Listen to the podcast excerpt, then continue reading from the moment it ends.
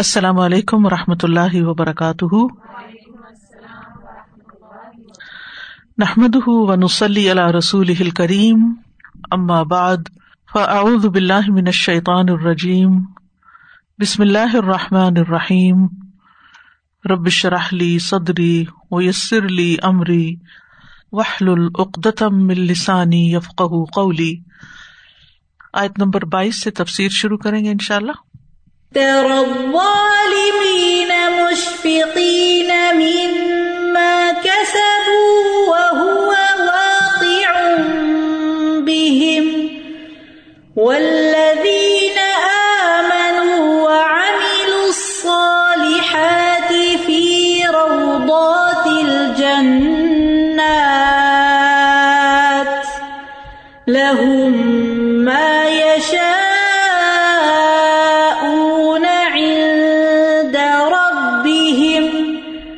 ذلك هو الفضل الكبير۔ آپ ظالموں کو دیکھیں گے کہ اس سے ڈرنے والے ہوں گے جو انہوں نے کمایا۔ حالانکہ وہ ان پر آ کر رہنے والا ہے اور وہ لوگ جو ایمان لائے اور انہوں نے نیک امال کیے، وہ جنتوں کے باغوں میں ہوں گے۔ ان کے لیے جو وہ چاہیں گے ان کے رب کے پاس ہوگا۔ یہی بہت بڑا فضل ہے۔ رسول اللہ صلی اللہ علیہ وسلم کو بھی خطاب ہے اور تمام پڑھنے والوں کو بھی کہ قیامت کے دن آپ کافروں کو دیکھیں گے کہ وہ اپنے برے اعمال کی وجہ سے ڈر رہے ہوں گے اور عذاب ان پر واقع ہونے والا ہے اور وہ ضرور اس کا ذائقہ چکھنے والے ہیں۔ ہاں وہ لوگ جو ایمان لائے اور جنہوں نے اچھے عمل کیے، وہ جنت کے باغوں میں ہوں گے، محلات میں ہوں گے، نعمتوں میں ہوں گے ان کے لیے، ان کے رب کے پاس وہ سب کچھ ہوگا جس کی وہ خواہش کریں گے۔ یعنی کسی چیز کی کمی نہیں ہوگی۔ دنیا میں آپ اعلیٰ سے اعلیٰ ہوٹل میں جا کے قیام کریں۔ بعض اوقات آپ ان سے کسی چھوٹی سی چیز کے بارے میں پوچھتے ہیں ریسپشن پہ کال کرتے ہیں، سروسز پہ کال کرتے ہیں تو کہتے سوری، یہ ہمارے پاس اویلیبل نہیں ہے۔ حالانکہ آپ نے بہت بھاری رقم ادا کی ہوئی ہوتی ہے۔ لیکن جنت میں لہم ما یشا ان رب جو بھی وہ چاہیں گے، ان کے رب کے ہاں موجود ہوگا۔ ذالک هو الفضل الکبیر۔ یہ ہے بہت بڑا فضل۔ یہ کوئی معمولی سی عنایت نہیں ہے۔ یہ رب کی مہربانی ہے، کرم نوازی ہے بخش ہے، عطا ہے۔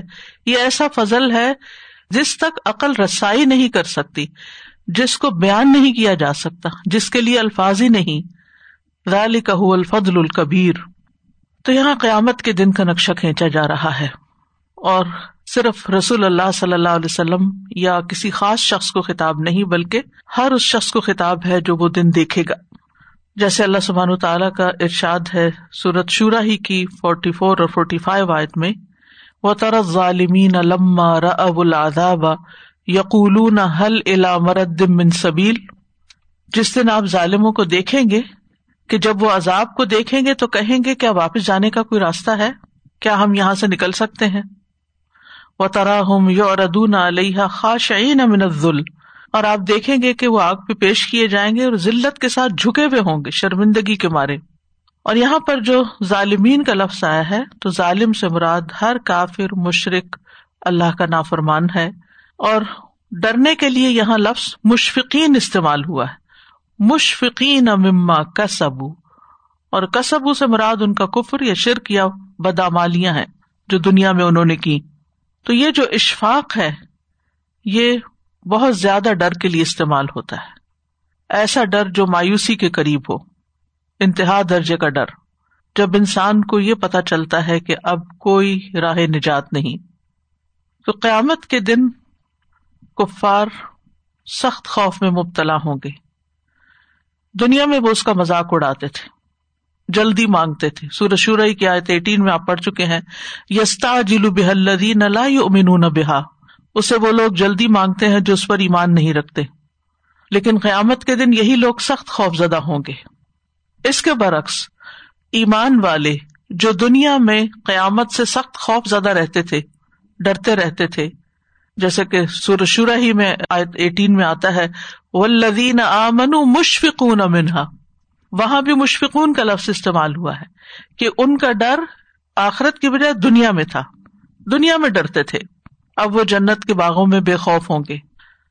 حدیث میں بھی آتا ہے کہ اللہ تعالیٰ دو خوف اور دو امن جمع نہیں کرے گا۔ رسول اللہ صلی اللہ علیہ وسلم نے فرمایا، اللہ حضا وجاللہ فرماتے ہیں، مجھے میری عزت کی قسم، میں اپنے بندے پر دو امن اور دو خوف جمع نہیں کرتا ہوں۔ اگر میرا بندہ دنیا میں مجھ سے امن میں رہا، تو میں اسے اس دن خوف میں مبتلا کر دوں گا، جس دن اپنے بندوں کو جمع کروں گا۔ اور اگر دنیا میں وہ مجھ سے ڈر گیا، تو لوگوں کے جمع ہونے کے دن میں اسے امن عطا کروں گا۔ تو یہ ایک قاعدہ ہے جو قرآن و سنت سے ہمیں پتہ چل رہا ہے۔ تو اس سے یہ بات سمجھ میں آتی ہے کہ دنیا میں انسان کو ڈرتے ہوئے زندگی بسر کرنی چاہیے۔ یعنی وہ ڈرنے کی جو مایوسی تک پہنچا دے، مراد اس سے یہ کہ انسان آخرت کے بارے میں انتہائی فکر مند رہے کہ ہمارا انجام اچھا ہو، ایمان پر خاتمہ ہو اور قیامت کے دن اللہ کے پسندیدہ بندوں میں سے اٹھائے جائیں۔ اس کے لیے وہ دعائیں بھی کرے، تڑپے بھی اور کام بھی کرے۔ مالک بن دینار جب جہنم کا ذکر کرتے تھے تو ان کی حالت یہ ہوتی تھی، یوں لگتا تھا جیسے جہنم انہیں کے لیے بنی ہو۔ حالانکہ وہ انتہائی متقی پرہیزگار انسان تھے۔ تو دنیا میں مومنوں کی حالت غیر ہو جاتی ہے جب وہ آخرت کے بارے میں سنجیدگی سے سوچتے ہیں۔ اور کفار کا حال اس سے برعکس ہوگا کہ آخرت میں ان کی حالت یہ ہوگی کہ وہ اس سے ڈر رہے ہوں گے، ان کے چہرے سیاہ ہوں گے، جھکے ہوئے ہوں گے، شرمندہ ہوں گے، نادم ہوں گے۔ سورت یونس میں آتا ہے وہ ترحق ہم ذلہ ان پہ ذلت چھائی ہوئی ہوگی۔ اور چہرے ان کے کیسے ہوں گے؟ کا انما اوکشیت وجوہ قطع من اللیل مظلما۔ کہ گویا ان کے چہروں پہ رات کے بہت سے ٹکڑے اڑا دیے گئے ہیں جبکہ وہ اندھیری، اتنے کالے، خوف سے ان کی آنکھیں بدل جائیں گی۔ یوم یون فخوف سوری و نحشر المجرمین یوم ادن ذرقا یا تخافت نبئی نہم البس تم اللہ عشرا۔ جس دن سور پھونکا جائے گا اور ہم مجرموں کو اس حال میں اکٹھا کریں گے کہ نیلی آنکھوں والے ہوں گے یعنی آنکھوں کا رنگ بدل جائے گا۔ آپس میں چپ کے چپ کے کہہ رہے ہوں گے کہ تم دس دن کی سوا نہیں ٹھہرے یعنی دنیا میں تو بہت ہی کم مدت ٹھہرے۔ اس کے برعکس ولدین امن عامل الصالحاتی وہ لوگ جو دل سے ایمان لائے اور انہوں نے نیک عمل کیے یعنی نہ صرف یہ کہ زبانی کلامی بات کی یا صرف دل میں کوئی بات رکھی، بلکہ اپنے اعضاء کے ساتھ، اپنے ظاہر میں بھی اپنے ایمان کا تقاضا پورا کیا۔ اور اعمال میں سارے ہی اعمال شامل ہوتے ہیں۔ چاہے وہ واجب ہوں، چاہے وہ مستحب ہوں یعنی ہر طرح کے نیک اعمال، چاہے وہ چھوٹی سی نیکی ہی کیوں نہ کو ہو وہ بھی قیامت کے دن کاؤنٹ ہوگی۔ یعنی اگر کوئی ذرے برابر بھی نیک عمل کرے گا تو اللہ سبحان تعالیٰ اس کو اپنے پاس سے اجر عظیم عطا کرے گا۔ تو امل الصالحات میں ہر چیز شامل ہو جاتی ہے۔ وہ فی رودات الجنات، جنتوں کے باغوں میں ہوں گے۔ رودات روزہ کی جمع ہے۔ اور روزہ اصل میں باغ کے اندر ایک پر بہار خطہ ہوتا ہے، بنیادی طور پر۔ حدیقہ کہتے ہیں چار دیواری والے باغ کو۔ جنت کہتے ہیں گھنے باغ کو۔ تو رودات جسے گلستان کا لفظ اس کے لیے استعمال ہوتا ہے نا، اور یہاں جنات کا لفظ ہے یعنی ایک سے زیادہ جنت ہے جیسے سورت الرحمان میں بھی آتا ہے نا ولی من خاف مقام اور ابی ہی جنتان۔ تو یہ چونکہ مشفقین ہے دنیا میں اللہ سے ڈرتے ہیں، تو وہاں ان کے لیے جنتیں ہوں گی۔ اور جنتوں میں بھی خاص قسم کے مزید خوبصورت باغ ہوں گے۔ ارب ایسی جگہ کو ریاض نہیں کہتے یا روزہ نہیں کہتے جہاں صرف درخت ہوتے ہیں۔ بلکہ روزہ وہ جگہ ہوتی ہے جہاں قسم قسم کے نباتات ہوں۔ اگر آپ ایک خوبصورت گارڈن کا تصور کریں نا، تو اس میں ہر طرح کے پھول ہوتے ہیں، ہر طرح کے درخت ہوتے ہیں، نئے نئے منظر پیش کر رہے ہوتے ہیں۔ اور یہ بھی کہا جاتا ہے کہ سبزی اور پانی سے گھری ہوئی جگہ کو روزہ کہتے ہیں۔ یعنی ایسی جگہ جہاں پانی اور درخت ہوتے ہیں اور پانی اس جگہ کو ہر طرف سے گھیرے ہوئے ہوتا ہے اور اس کے ارد گرد سبزہ بھی ہوتا ہے۔ اور یہ بھی کہا گیا ہے کہ جنت کے خطوں میں سب سے معزز، سب سے زیادہ پاکیزہ اور اعلی جگہ ہے روزہ، روزات الجنات۔ نبی صلی اللہ علیہ وسلم کی قبر مبارک کے لیے بھی کیا لفظ استعمال ہوتا ہے؟ روزہ۔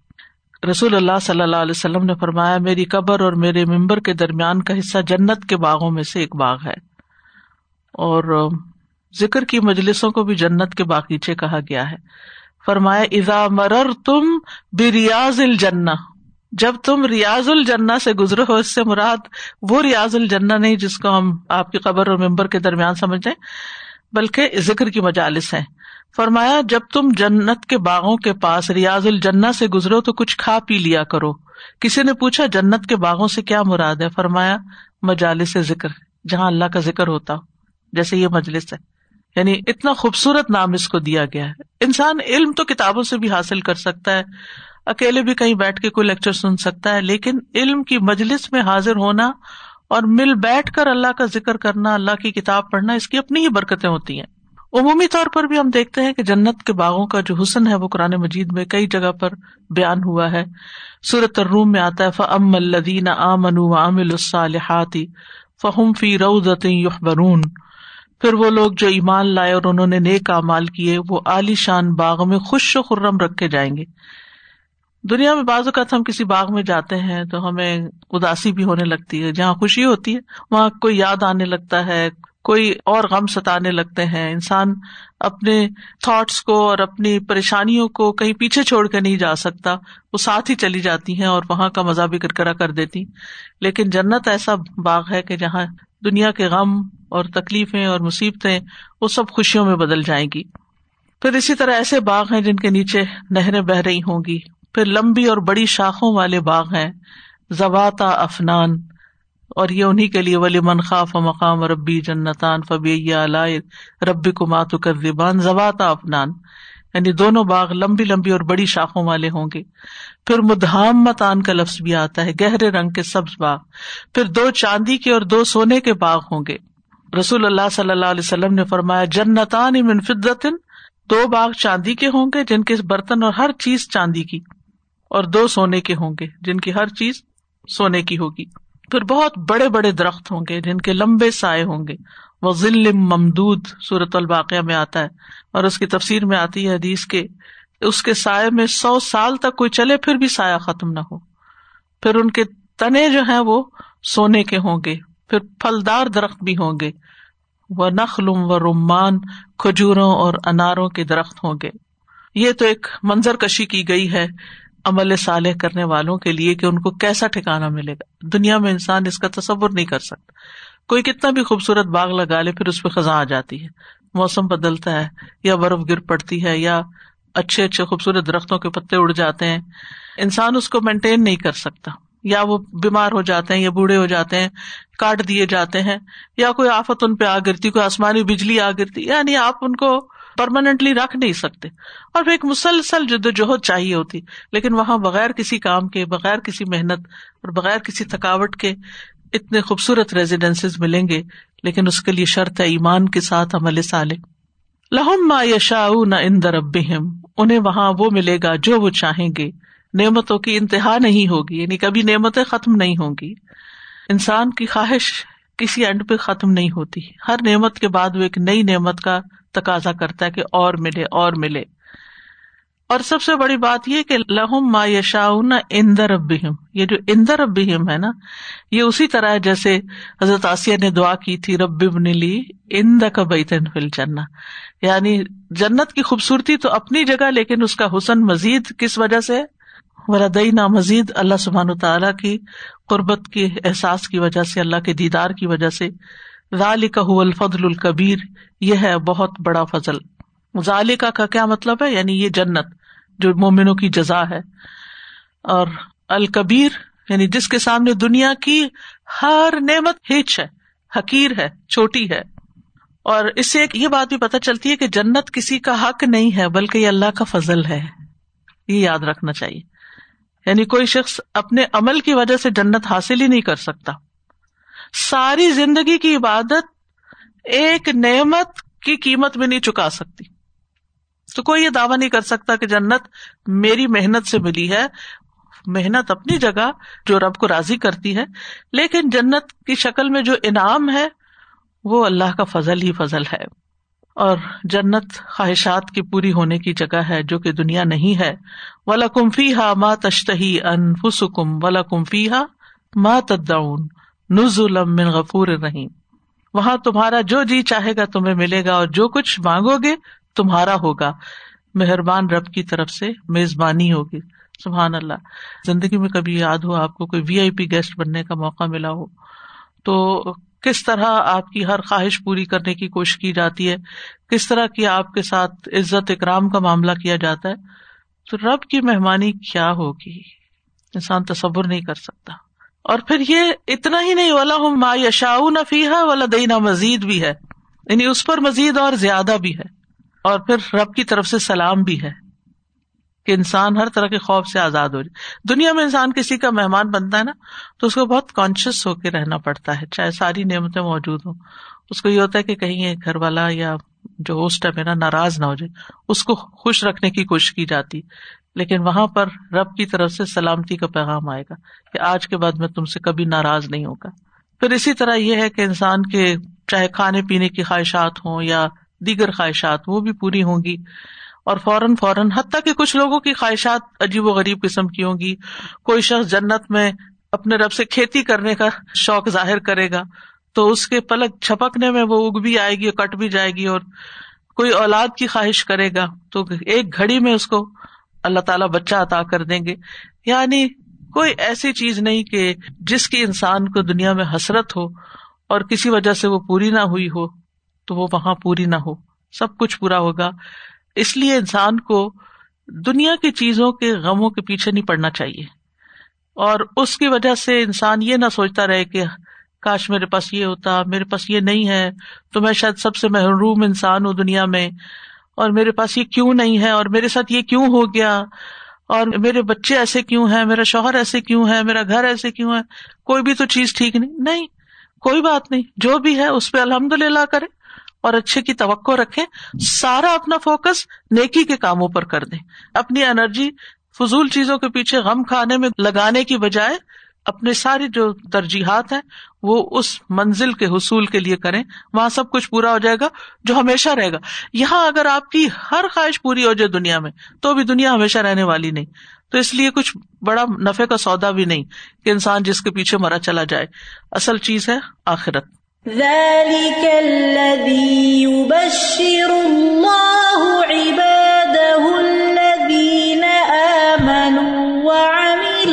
الصالحات.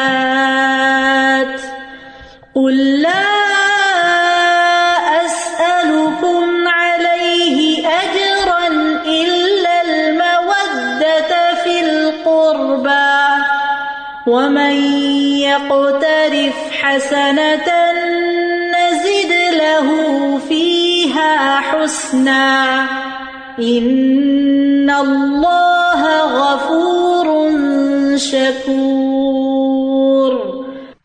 یہ ہے وہ چیز جس کی خوشخبری اللہ اپنے ان بندوں کو دیتا ہے جو ایمان لائے اور نیک عمل کیے۔ اے نبی صلی اللہ علیہ وسلم، ان سے کہہ دیجیے میں اس کام پر تم سے کسی اجر کا طالب نہیں ہوں۔ البتہ قرابت کی محبت ضرور چاہتا ہوں۔ جو کوئی بھلائی کمائے گا، ہم اس کے لیے اس بھلائی میں خوبی کا اضافہ کر دیں گے۔ بے شک اللہ بڑا درگزر کرنے والا بڑا قدر دان ہے۔ ذالکا یعنی ذالکا سے مراد یہ ثواب، یہ جنت، یہ نعمت، یہ عزت جو آخرت میں حاصل ہوگی، جس کی تمہیں خوشخبری دی گئی ہے۔ یہ وہ بشارت ہے جو اللہ تعالیٰ اپنے ان بندوں کو دے رہا ہے جو ایمان لائے اور جنہوں نے نیک عمل کیے۔ یہ خوشخبریاں ایمان والوں کے لیے ہے تو اس لیے ہمیں اپنے ایمان کو بڑھاتے رہنا چاہیے اور اس کے نتیجے میں عمل صالح کی کوشش اور تگو دو کرتے رہنا چاہیے۔ کل کہہ دیجیے لا الکم علیہ اجرن۔ میں اس کام پر، کہہ دیجیے سمراد کون ہے؟ نبی صلی اللہ علیہ وسلم۔ آپ کہہ دیجیے آپ انہیں بتا دیجیے لا الکم علیہ۔ نہیں میں مانگتا تم سے، سوال کرتا تم سے۔ الح اس پر، کس پر؟ رسالت کے اس کام پر، تبلیغ پر۔ کیا نہیں مانگتا؟ اجرن، کوئی اجرت۔ کوئی انعام، کوئی بینیفٹ کوئی فائدہ، کچھ بھی نہیں مانگتا میں تم سے۔ ہاں اللہ سوائے ایک چیز کے۔ المودت فل قربا مبدت محبت قربا قرابت داری میں۔ اس کے بارے میں چار اقوال آتے ہیں۔ یعنی اس آیت کی تفسیر میں چار آرا پائی جاتی نمبر ایک قربا کا مانا ہے رشتے داری، اور فی کا مانا ہے اس کی خاطر۔ یعنی میں تم سے کوئی اجرت نہیں چاہتا مگر یہ کہ تم رشتے داری کی خاطر مجھ سے محبت کرو، جو میرے اور تمہارے درمیان ہے۔ اس کا مقصد قریش کا دل نرم کرنا تھا، کیونکہ قریش کا کوئی قبیلہ ایسا نہیں تھا کہ اس کے اور نبی صلی اللہ علیہ وسلم کے درمیان رشتے داری موجود نہ ہو۔ پیچھے میں نے سمجھایا بھی تھا کہ کس طرح سورت الحجرات میں نا؟ کہ بڑے قبائل ہوتے ہیں، پھر ان کی چھوٹے چھوٹی شاخیں ہوتی جاتی تو ان سب کے اندر نبی صلی اللہ علیہ وسلم کے تعلق تھے رشتے داریاں تھی تو مطلب کیا ہوا کہ میں تم سے کچھ نہیں چاہتا؟ ہاں اتنا تو خیال کرو کہ میرے اور تمہارے درمیان رشتے داری ہے، اس کا لحاظ کرو، اس کی بنا پر تم مجھے کوئی ازیت نہ دو، دکھ نہ دو۔ کیونکہ رحم کے رشتے جو ہوتے تھے، وہ دور جاہلیت میں بھی بڑے پیارے ہوتے تھے اور ان کا خیال رکھا جاتا تھا اور ہر قیمت پر ان کی پاسداری کی جاتی تھی۔ لیکن نبوت کے اس کام پر نبی صلی اللہ علیہ وسلم کے ساتھ ایسی دشمنی مول لی گئی کہ وہ تعلق بھی بھول گیا انہیں۔ دوسرا مانا یہ کیا جاتا ہے کہ قربا کا مانا لوگوں کی ایک دوسرے کے ساتھ رشتے داری ہے۔ یعنی میں تم سے اس کام پر کوئی اجرت نہیں چاہتا، مگر یہ کہ تم اپنے رشتے داروں سے محبت کرو۔ مراد کیا ہے کہ آپس میں سلا رحمی کرو، کیونکہ نبی صلی اللہ علیہ وسلم کی ابتدائی دور کی تعلیمات میں سلا رحمی کی تعلیم بھی تھی۔ تیسرا مانا یہ کیا جاتا ہے کہ قربا کا مانا ہے اللہ کا قرب حاصل کرنا۔ یعنی میں تم سے کچھ نہیں چاہتا، کوئی مزدوری نہیں مانگتا۔ مگر یہ ضرور چاہتا ہوں کہ تم اللہ کی اطاعت کر کے اللہ کا قرب حاصل کرو۔ میں کیا چاہتا ہوں تم سے؟ کہ تم اللہ کی اطاعت کر کے اللہ کا قرب حاصل کرو۔ اور ایک مانا یہ کیا گیا ہے کہ یہ اہل بیت کے بارے میں وسیعت ہے کہ تم میرے رشتے داروں سے محبت کرو۔ تم ان کے معاملے میں میری حفاظت کرو۔ لیکن بعض لوگوں نے پھر اس آیت سے کچھ اور ہی مطلب نکال لیا اور اہل بیت میں صرف پانچ لوگوں کو شامل کیا اور کہا کہ نبی صلی اللہ علیہ وسلم کی رسالت اس لیے تھی یا اس کا پیغام یہ تھا کہ تم اہل بیت سے محبت کرو۔ حالانکہ اس وقت حضرت فاطمہ کی شادی بھی نہیں ہوئی تھی جب یہ آیت اتری تھی۔ مکی صورت ہے جس کی یہ مکی آیت ہے۔ اور کیا رسالت کا مقصد یہی ہو سکتا ہے؟ کہ آپ صلی اللہ علیہ وسلم کی اتنی کوششیں اور اتنی محنت اور اتنی تکلیفیں اٹھانا صرف اس لیے کہ آپ کے کنبے کا خیال رکھا جائے۔ مطلب کامن سینس بھی نہیں اس کو مانتی۔ یہ ضرور ہے کہ نبی صلی اللہ علیہ وسلم کے رشتے داروں اور ان کے جو اہل و عیال کا خیال رکھنا جو ہے، وہ ہماری نبی صلی اللہ علیہ وسلم سے محبت کا تقاضا ہے۔ یعنی اس لیے ہمیں نبی صلی اللہ علیہ وسلم کی کرابت کا پاس رکھنا ضروری ہے۔ اور ان سے ہم سب سے بڑھ کر محبت کریں گے۔ لیکن عام مسلمانوں کے ساتھ بھی ہماری محبت ہونی چاہیے۔ ہمارا دین محبت کا دین ہے۔ یعنی مسلمانوں کے لیے ایک دوسرے سے محبت کرنا لازم ہے۔ اور ان میں سب سے زیادہ محبت نبی صلی اللہ علیہ وسلم کے رشتے داروں سے محبت ہے۔ یہ بھی یاد رکھیے۔ کیونکہ ہم آپ سے محبت کرتے ہیں اور آپ کی وجہ سے پھر آپ کے اہل ویال سے محبت کرتے ہیں، ازواج متحرات سے محبت کرتے ہیں۔ آپ کی بیٹیوں سے، آپ کے بیٹوں سے، چاہے وہ آپ کی زندگی میں حیات نہیں بھی جو رہے، ان سے بھی۔ پھر آگے ان کی جو اولادیں تھیں، ان سے بھی پھر حضرت حسن حسین سے بھی، حضرت علی سے یعنی جو بھی آپ سے متعلق لوگ تھے۔ ابو بکر رضی اللہ عنہ کہتے ہیں، اس ذات کی قسم جس کے ہاتھ میں میری جان ہے۔ رسول اللہ صلی اللہ علیہ وسلم کی کرابت کے ساتھ سلا رحمی کرنا مجھے اپنے رشتے داروں کے ساتھ سلا رحمی کرنے سے زیادہ عزیز ہے۔ کسم کھا کے یہ بات فرما رہے کہ آپ کے خاندان سے محبت میں اپنے خاندان سے زیادہ کروں گا۔ اسی طرح ابو بکر رضی اللہ عنہ کہتے ہیں، محمد صلی اللہ علیہ وسلم کا خیال آپ کے اہل بیت میں رکھو۔ یعنی اگر تم آپ کی کیئر کرتے ہو نا تو پھر آپ کے اہل بیت کی کیئر کرو۔ پھر آپ کے رشتے داروں کو ناراض نہیں کرنا۔ رسول اللہ صلی اللہ علیہ وسلم نے فرمایا، فاطمہ میرے جسم کا ٹکڑا ہے۔ اس لیے جس نے اسے ناحق ناراض کیا، اس نے مجھے ناراض کیا۔ نبی صلی اللہ علیہ وسلم نے اپنے اہل بیت کے بارے میں وسیعت بھی فرمائی تھی کہ میں تمہارے درمیان دو بھاری چیزیں چھوڑے جا رہا ہوں۔ ایک اللہ کی کتاب ہے جس میں ہدایت اور نور ہے۔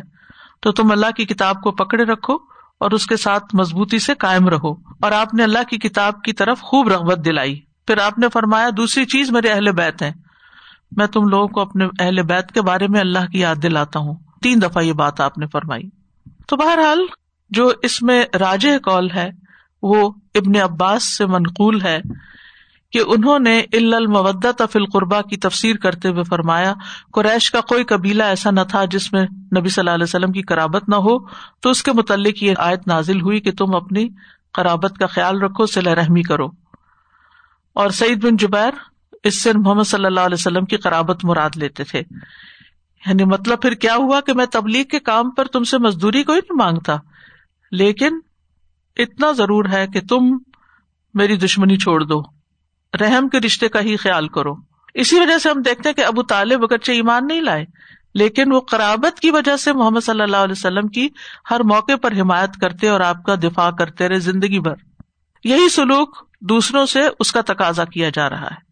کیونکہ اگر اپنے خاندان والے ہی کسی کے راہ میں رکاوٹ بن جائیں، کوئی کام نہ کرنے دے تو یہ بہت بڑی مشکل ہو جاتی ہے۔ اگرچہ آپ صلی اللہ علیہ وسلم اس کو بھی پار کر گئے، لیکن عام حالات میں ہم سب دیکھیں کہ اگر کسی کام میں ہمارے گھر کے اندر سے رکاوٹ شروع ہو جائے، گھر سے مخالفت شروع ہو جائے، اپنے بہن بھائی مخالفت شروع کر دیں، اپنے بچے مخالفت شروع کر دیں تو آپ کے لیے کوئی کام کرنا انتہائی مشکل ہو جاتا ہے۔ آپ کے لیے وہاں استقامت اختیار کرنا اور کھڑے رہنا مشکل ہو جاتا ہے۔ اور پھر اس سے قریب ترین مانا کیا ہے؟ کہ اللہ کی قربت کی طرف میں تمہیں بلاتا ہوں۔ یعنی میں جو کام کر رہا ہوں، اس کے نتیجے میں تم سے کیا چاہتا ہوں؟ اللہ کی قربت سے محبت کرو۔ بہرحال ومئی یک طرف حسن اب اس کے فوراً بعد نیکی کے کام کی دعوت دی جا رہی ہے۔ تو جو نیکی کمائے گا۔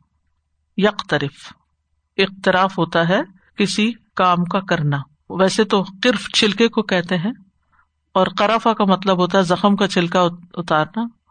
اور اختراف ہوتا ہے عمومی طور پر ناجائز کام کرنا۔ لیکن یہاں ہسنا کی قید آ گئی تو اس لیے ناجائز نہیں، جائز کام کرنے کی طرف اشارہ ہے۔ جب اختراف کے ساتھ ہسنا کا لفظ آ جائے تو اس کا مطلب ہوتا ہے نیک کام کرنا۔ یعنی نماز، روزہ، حج وغیرہ پہ کار بند رہنا، مخلوق کے ساتھ حسن سلوک سے پیش آنا۔ صرف چھلکو کہتے چھلکا اتارنے کے لیے عموماً انسان کو ایک محنت لگانی پڑتی ہے اور تو اس سینس میں، لیکن مراد اس سے یہ نیکی کرنا۔ یعنی بات کو ایک اور انداز سے کیا گیا، من امیلا صالح نہیں ہے دوسرے لفظوں میں۔ نزد لہو فیحا حسنا تو ہم اس کی نیکی میں خوبی، بھلائی کا اضافہ کر دیں گے۔ یعنی نیکی کرنے والے کی نیکی میں اضافہ کر دیں گے۔ یعنی نیکی کے بعد مزید نیکی کی توفیق دی جائے گی۔ عام طور پر جب انسان برا کرتا ہے، تو برائی کے بعد برائی کا ایک اور موقع سامنے آ جاتا ہے۔ مومن جو ہے، اس کا ایمان اس سے تقاضا کرتا ہے کہ وہ اللہ کی پسند کے کام کرے۔ اور جب وہ اس رستے پہ چلنے لگتا ہے، تو پھر مزید رستے اس کے لیے کھلتے چلے جاتے ہیں۔ اور حسن میں وہ ساری چیزیں شامل ہو جاتی ہیں۔ جن کے کرنے سے انسان کا ظاہر باطن خوبصورت ہو جاتا ہے۔ یعنی حسن کا لفظ جو ہے یہ بیوٹی کے معنوں میں بھی ہے۔ نزد لہو فیحا حسن۔ ہم اس میں اور زیادہ حسن شامل کر دیتے ہیں۔ یعنی اللہ تعالیٰ اس کا سینا بھی کھول دیتا ہے، اس کو نیک کاموں کی توفیق بھی دیتا ہے اور اس کو اس نیکی کی وجہ سے ایک طرح سے بیوٹیفائی بھی کر دیتا ہے۔ ان اللہ غفور ان شکور۔ بے شک اللہ تعالیٰ بہت بخشنے والا، بڑا ہی قدر دان ہے۔ یہاں اللہ سبحان و تعالیٰ کے دو خوبصورت ناموں کا ذکر کیا گیا ہے کہ انسان نیکی کی کوشش میں کہیں نہ کہیں غلطی کر جاتا ہے، تو بھی اللہ تعالیٰ معاف کر دیتا ہے۔ غفور یعنی غافر الزمب ہے، گناہوں کو ڈھانپنے والا ہے۔ اور شکور کا مطلب ہے کم کوشش پر زیادہ اجر دینے والا قدر دان یعنی اللہ تعالیٰ بڑے بڑے گناہوں کو بخش دیتا ہے اور چھوٹی چھوٹی نیکیوں پر بڑا اجر عطا کرتا ہے۔ سبحان اللہ۔ یعنی گناہ بڑا اور بخش بھی بڑی اور نیکی چھوٹی سی لیکن عنایت بہت بڑی۔ یعنی بندوں کو ان کی امیدوں سے بڑھ کر نوازنے والا ہے۔ ابن کئیم کہتے ہیں، اللہ سبحان تعالیٰ اشکور ہے جو شکر کیے جانے کا سب سے زیادہ حقدار ہے، بلکہ حقیقت میں وہی شکور ہے جو بندے کو عطا کرتا ہے۔ اور جس چیز پر بندہ اپنے رب کا شکر ادا کرے، وہ اس چیز کی توفیق اس کو اور دیتا ہے۔ نیکی کے کام پر اگر شکر ادا کرے کہ اللہ کا شکر، اللہ نے مجھ سے یہ کام لے لیا۔ تو اللہ سبحانہ تعالیٰ اس سے بڑا کام اور لے لیتا ہے۔ اور اگر یہ کہ یہ مجھے ہی کرنا تھا، یہ میرے اوپر ذمہ داری آ پڑی، میرے حصے میں آ گیا، تو پھر توفیق چھین لی جاتی ہے۔ تو شکور وہ ہوتا ہے جو قدر دان ہو، کسی کی چھوٹی سی نیکی کو بھی، چھوٹے سے احسان کو بھی مانے۔ اچھا ہمارے ساتھ بعض اوقات لوگ بڑی بڑی نیکیاں کرتے ہیں اور ہم ایک جملے میں بول جاتے ہیں، اس نے میرے لیے کیا ہی کیا ہے۔ شوہر ہو یا والدین ہو یا اور لوگ جن سے ہماری کچھ توقعات ہوتی ہیں۔ لیکن اللہ سبحان تعالی بندے کی نیکیوں کا قدردان ہے۔ اور پھر کیسے قدردانی کرتا ہے کہ وہ فرشتوں اور ملا اعلیٰ میں اس کی تعریف کرتا ہے۔ اگر وہ اس کو یاد کرتا ہے تو اس سے خوبصورت مجلس میں اس بندے کا ذکر کیا جاتا ہے۔ اگر بندہ اس کی راہ میں خرچ کرتا ہے تو وہ کیا کرتا ہے؟ اس کو کئی گنا بڑھا کر واپس لوٹاتا ہے۔ اس کا اجر بھی کئی گنا زیادہ کرتا ہے اور اس کو مزید نیکی کمانے کی توفیق دیتا ہے۔ خرچ کرنے کی اچھی اچھی راہیں دکھاتا ہے۔ ہم دیکھیں کہ چھوٹی سی نیکی کی قدردانی کی مثال وہ حدیث میں آتی ہے نا کہ کوئی راستے سے تکلیف دہ چیز ہٹا دیتا ہے تو اللہ سبحانہ تعالیٰ اس کی قدردانی کرتا ہے اور پھر اس کے بدلے اس کو جنت میں داخل کر دیتا ہے۔ ایک جانور کو پانی پلانے پر ایک فواہشہ عورت کو بخش دیا گیا۔ پھر اسی طرح جو کسی جانور کو کچھ کھلاتا ہے۔ آج کل جب ذرا دھوپ نکلتی تو چڑیا خوب آ جاتی ہیں۔ تو کچھ لوگ بہت اہتمام کے ساتھ ان کو دانا دن کا کھلاتے ہیں۔ تو ان کے لیے بڑی خوبصورت حدیث ہے۔ روح بن زمبا کہتے ہیں، ایک مرتبہ وہ تمیم داری سے ملاقات کے لیے گئے۔ وہاں پہنچ کر دیکھا وہ خود اپنے گھوڑے کے لیے جو کے دانے صاف کر رہے حالانکہ ان کے اہل خانہ وہیں پر تھے۔ روح کہنے لگے، کیا ان میں سے کوئی اور یہ کام نہیں کر سکتا تھا؟ کسی اور کو دے دیتے، کوئی کر دیتا۔ انہوں نے فرمایا، کیوں نہیں؟ لیکن بات یہ کہ میں نے رسول اللہ صلی اللہ علیہ وسلم کو یہ فرماتے ہوئے سنا ہے کہ جو مسلمان اپنے گھوڑے کے لیے جو کے دانے صاف کرے، کیونکہ وہاں گندم نہیں اگتی تھی۔ تو یہ یاد رکھیے کہ جو اویلیبل تھا نا، تو اس لیے جو کا ذکر کیا گیا، ورنہ دانا تو دانا ہی ہے، چاہے جو کا ہو، گندم کا ہو، کسی اور چیز کا۔ پھر وہ اسے کھلا دے یعنی صاف کرے اور اسے کھلا دے۔ تو اس کے لیے ہر دانے کے بدلے میں ایک نیکی لکھی جائے گی۔ تو آپ کے پاس گھوڑے تو نہیں ہے لیکن چڑیا تو ہے نا۔ ہر ایک کے بیک یارڈ میں چڑیا آ سکتی ہیں، بلا سکتے ہیں آپ ان کو دانا ڈال کے۔ اور انسان باز کہتا ہے، اوہ پھر ختم ہو گیا، اب جاؤں پھر، سردی بھی ہے، کیا کروں؟ لیکن یہ سوچا کرے کہ ہر دانے کے بدلے ایک نیکی، اور پھر ایک نیکی پر بھی کئی گنا اس کا اجر بڑھا دیتا ہے۔ دس گنا سے سات سو گنا تک اور اس سے بھی زیادہ۔ پھر اسی طرح چھوٹا سا عمل ہے وزو کرنا۔ اپنے آپ ہی کو صاف کرنا۔ اگر وزو نہ ہوتا تو ہم پتہ نہیں پاؤں کب دھوتے۔ مشکل لگتا ہے نا؟ تو لیکن جب انسان وزو کر لیتا ہے اور وزو کر کے اشد اللہ اللہ اللہ اللہ محمد ابدو و رسول کہتا ہے تو جنت کے آٹھوں دروازے کھول دیے جاتے کتنی بڑی عزت۔ تو اور اگر انسان نماز پڑھتا ہے تو پھر اور کتنا بڑا اجر اور ثواب ہے۔ تو بہرحال جو شخص اشکور کو پہچانتا ہے، پھر اس کی اپنی زندگی میں عملی طور پر کیا تبدیلی آتی ہے؟ سب سے پہلے یہ کہ وہ بھی شکر گزار بنتا ہے۔ اللہ کا شکر گزار بن جاتا ہے۔ ہر حال میں اللہ کا شکر ادا کرتا ہے۔ الحمد للہ ہی اللہ کل حال۔ اس کا دل بھی شکر گزار ہوتا ہے۔ اس کی زبان بھی شکر گزار ہوتی ہے۔ زبان سے الحمد للہ کہتا ہے ہر موقع پر، تکلیف ہو یا خوشی ہو۔ پھر یہاں تک کہا گیا کہ اللہ تعالیٰ بندے پر کوئی نعمت دیتا ہے اور وہ نعمت پر الحمد للہ کہتا ہے۔ تو اس بندے نے جو الحمد للہ کہا، اس سے بہتر ہے جو اس نے لیا یعنی جو نعمت اس کو ملی۔ اس نعمت سے بھی افضل ہے الحمد للہ کہنا، چاہے گھونٹ پانی ہو یا کچھ بھی ہو۔ تو اللہ تعالیٰ راضی ہو جاتا ہے اس سے۔ اور خوشی اور ناخوشی ہر حال میں ہی شکر ادا کرنا چاہیے۔ اور پھر زبان سے بھی اور دل سے بھی اور آزاد سے بھی، آزاد سے مرادی بھی عبادت میں تھکنا چاہیے۔ کیونکہ نبی صلی اللہ علیہ وسلم کے جب پاؤں تھک جاتے تھے، سوج جاتے تھے، پنڈلیاں پھول جاتی تھی کھڑے ہو ہو کر، تو آپ یہی کہتے تھے، افلا اکون ابدن شکورا؟ اور خوشی ملنے پر سجدہ شکر ادا کرنا چاہیے۔ ہم سب کو سوچنا چاہیے کہ لاسٹ ٹائم میں نے کب سجدہ شکر ادا کیا تھا۔ حالانکہ ہمیں ہر روز کوئی نہ کوئی اچھی خبر بھی ملتی ہے۔ لیکن ہم بھول جاتے ہیں۔